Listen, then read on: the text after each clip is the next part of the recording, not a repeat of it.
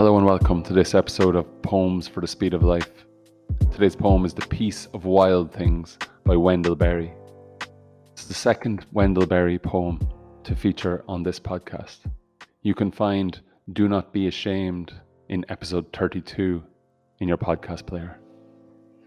Wendell Berry is a farmer, novelist, and activist who has been producing poetry for more than half a century.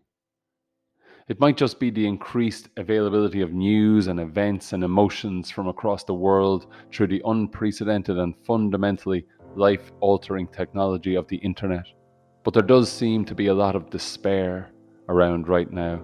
Despair and its even more dangerous cousins, apathy and meaninglessness. Consider this poem an antidote. It starts with the line, When despair for the world grows in me, and what follows is a treatment protocol for the despair we all sometimes feel. The Peace of Wild Things by Wendell Berry. When despair for the world grows in me, and I wake in the night at the least sound in fear of what my life and my children's lives may be, I go and lie down where the wood drake rests in his beauty on the water and the great heron feeds. I come into the peace of wild things who do not tax their lives with forethought of grief.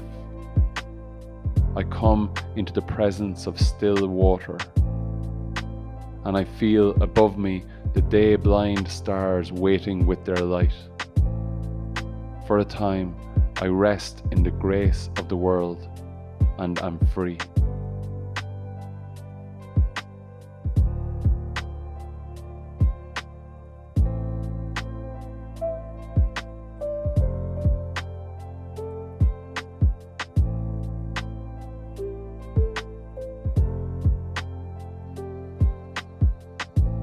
Thank you for listening to Poems for Speed of Life.